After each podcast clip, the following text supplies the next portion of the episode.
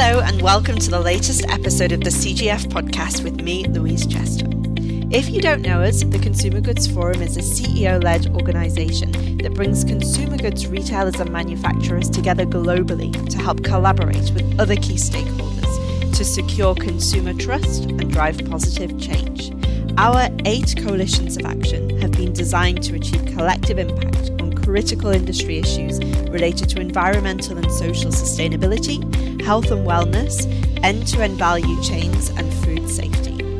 On our podcast, we'll be breaking down all of these topics and more and engaging in insightful conversations with leaders from in and outside the industry as they share their thoughts on the challenges facing our planet and its people.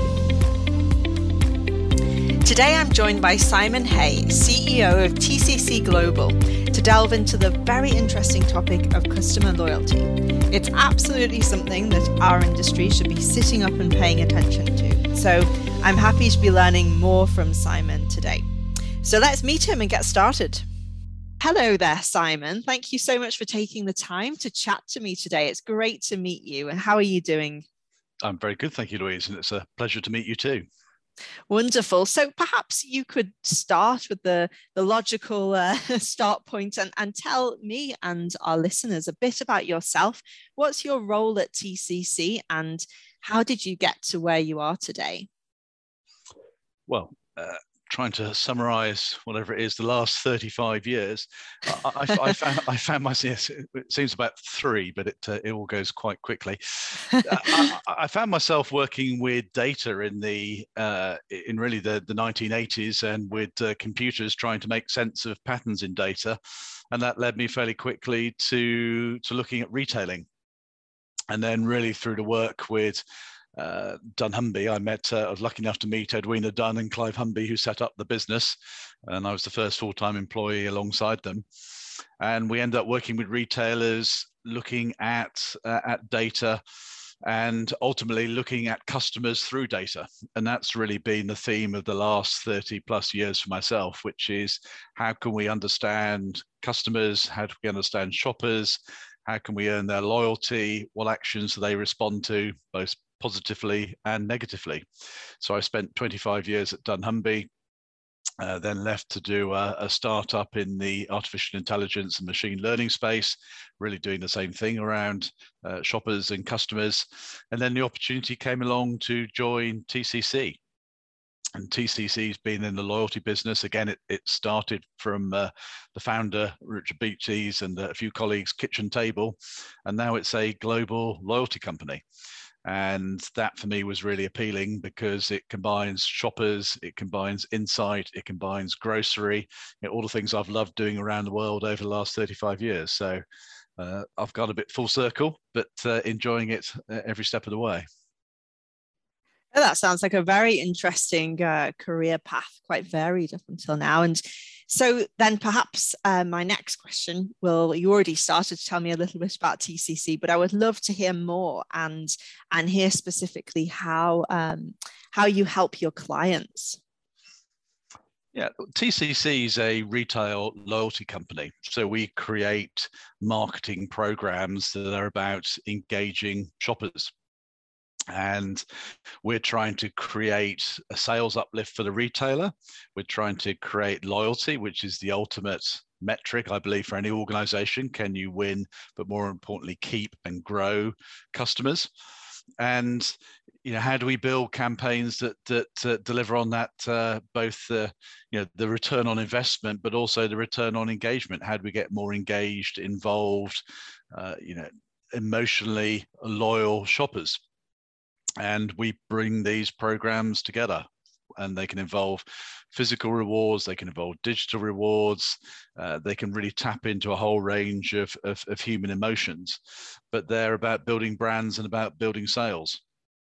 And we do that for uh, for about uh, 60 70% of the world's top 50 grocery retailers on every major continent. And uh, that's been the, the core of the business and that continues to be our focus Really interesting. Thank you for sharing that, Simon. And so I saw the, the blog that you wrote recently about uh, community focused loyalty campaigns. Um, could you could we dive in uh, to that and perhaps you can tell me a bit more about what they are and and how they work retailers have always had a real sense of, of local locality and community. I think particularly for grocery stores, it's always been about you know, who lives around that store, who works around that store, and how do you connect. I think what we've managed to do with both the uh, the programs that we run, but also the technology supports it, is to find a way to enable every store to link and support its local community in, in various ways. And those communities can be sports clubs, uh, it can be schools, it can be about teacher education and training, it could be around health services, health workers. But I think something that really connects to the emotions of the shopper actually allows them to not only, you know, sometimes earn rewards for themselves, but give rewards to the the institutions, if you like, that, that matter in their local community and to, to make you know, real support come alive is really important. And of course, on the back of COVID, I think we all realize that community is even more important than we, than we thought. So uh, we are definitely doing more of these community campaigns than we than we ever were. And it's great it's motivating for shoppers it's incredibly motivating for the people who receive them because of course you know schools and sports clubs and health workers need all the support and uh, all the help that we can give them. So it's a great way for us to connect shoppers to grocery stores to the local community well, thank you for sharing that. It's really, really interesting to to hear about this this, this idea of tapping into the emotions and and um, preferences of the shoppers and making those meaningful connections. So I also have seen this term omni loyalty um, in in the piece that you wrote and i'd love to hear a bit more about about the omni loyalty omni channel loyalty programs and how you think that they might evolve going forwards well, I think omni loyalty, it's an interesting phrase, isn't it? And uh, not quite sure whether I, I, should have used it in the article, but uh, it, it, it, really just means you know, wherever and whenever the customer is engaging with the retailer. And of course, these days that can take many forms across many channels. The traditional store, of course, but it can be, it can be the app, it can be on the website, it can be on you know, Instagram, on TikTok, on Snapchat, on Facebook or, or, or indeed multiple channels at multiple times. And what's interesting is, is in business, in retail, we sweat about the individual channels, but for the customers, it should be a seamless experience. They don't really think about it as, you know, oh, I'm engaging in omni-channel retail. They're going, well, I'm going to write my shopping list on an app. I'm going to transfer it to, you know, another mobile device. I'm going to talk to my friends. I'm going to share mm. some of my successes and what I've learned. And and particularly around rewards where we you know we recognize and appreciate and give things back to shoppers. Of course they want to tell their friends wow you know look at this what i what i've received and and thank you very much. So it's how do we just make that as seamless and simple for the shoppers uh, and therefore support the the way that people live their lives these days. So you know omni-channel is a uh, it sounds a bit fearsome, doesn't it? But it's, it's actually about um, you know connecting these pieces together and making it simple and easy for shoppers. Mm. and that's what we're trying to do in these campaigns or in, in any activity. That makes sense. I suppose that you're right with uh, with smartphones now. I mean, we just we don't. It's not even conscious. We are constantly going between all the different apps and living our lives in that way. Um, super interesting. So, how do you think that it could potentially evolve. Do you do you see an evolution there? Yeah, I think it's it, it's uh, you know we are talking about the, the metaverse and NFTs and all these mm. types of things, and and you know, are they going to to you know, is it going to to take off? Well, I'm sure it will in some ways, right? There's just mm. increasing channel fragmentation. So, yeah. you know, will will we need to be able to allow people to use their shopper avatar to communicate with a retailer and to engage in a campaign? Probably. Will it affect all customers? No. Will it be important for some? Yes. And uh, given that we're there to support what shoppers want to do, how they want to do it, where they want to do it, when they want to do it, then mm. we, we need to be present and to make that simple and easy. Yeah. So we're always trying to uh, you know, follow the shopper, work with the shopper, and be in the places that they want to be. Yeah, and, uh, and, of course, you know these things are definitely going to be part of uh, of people's future lives, and uh, probably not in always the way that we imagine or expect, but that's just part of the uh, the wonderful voyage of discovery and learning we're all on together. Yeah, it must be a very interesting field to, to work in, fast moving and unpredictable. Um, so uh, I work more on sustainability at, at the CGF. So I, I wanted to ask you this next question um, about sustainability and just find out from you how you think that loyalty campaigns can be more sustainable and uh, perhaps how can they help retailers achieve their sustainability goals?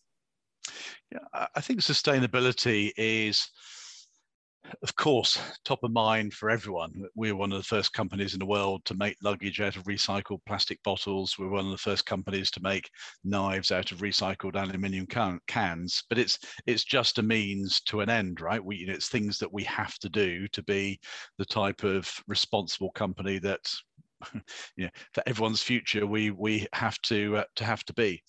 I think for retailers, they of course are doing extraordinary things to try and reduce carbon from their supply chain, from their distribution, from their stores.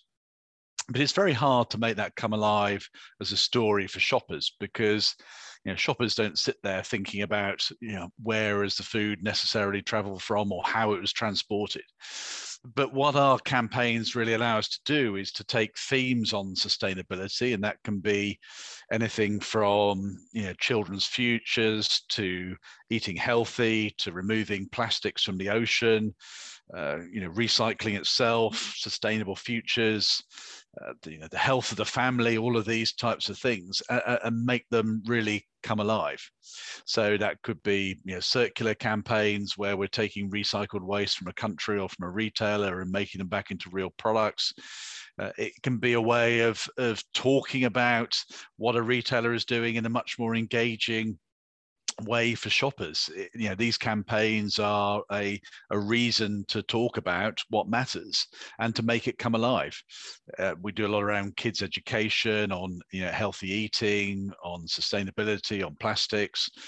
Uh, all of these things are are you know things that we can make come alive in a really tangible way for shoppers that help retailers actually communicate all the hard work they're doing to, to change the reality. But because that reality a lot of it is in the background we can make it come alive in the foreground for shoppers.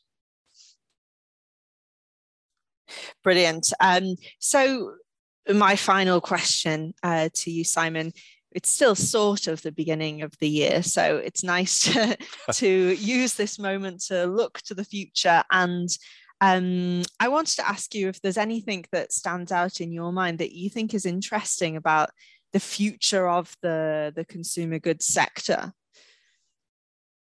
Well, I think it's it continues to be an incredibly vibrant uh, place.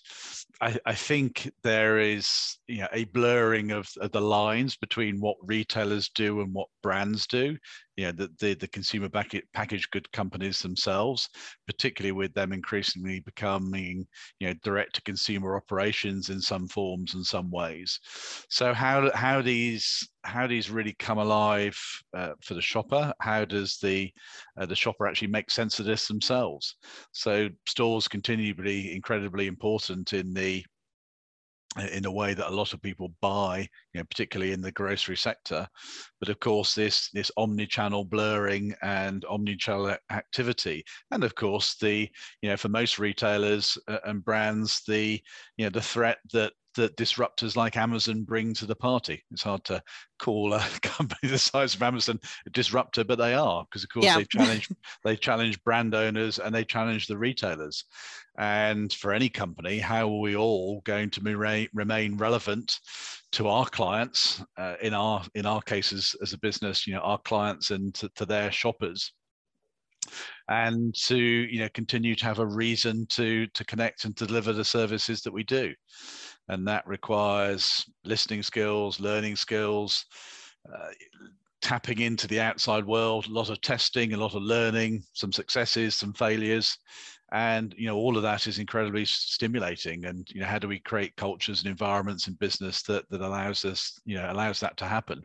So I think the consumer you know packaged goods space is incredibly vibrant some amazing companies people constant change and uh, that's both you know challenges and opportunities but that's what keeps us alive and keeps us vibrant and keeps us learning. Brilliant. So simon my last question to you and that's it's a question i do like to uh, end the podcast with sometimes and that is what gets you jumping out of bed in the morning to to um, do the job that you're you're doing? Oh that's a great question to spring on me at the end there louise. I, I think the i think the short answer is people I think I've always been lucky enough to work with smart people, interesting people, different people, you know, different views. And, and I think, you know, creating an environment where people from all sorts of backgrounds and all sorts of skills can, can come together and create something meaningful is, is incredibly exciting. And I think, you know, linking back to our previous conversation in a world that's so complex and and fast changing, we have to do that. And uh, as a leader to work with those people, learn from those people, connect with them, and try and create something exciting is is definitely what makes me leap out of bed every morning. Wonderful. Well, thank you very much, Simon. It's been really interesting to chat to you today and to, to learn more about um, TCC and your very exciting work on shopper loyalty and, and helping retailers to join up the dots. So, so thank you for taking the time to share with me. Absolute pleasure, Louise. Thank you. Thank you so much for listening to this episode. If you would like to find out more about our work at the CGF, you can visit our website at www.theconsumergoodsforum.com. If you enjoyed this episode, please do subscribe for more episodes coming very soon. Thank you and bye for now.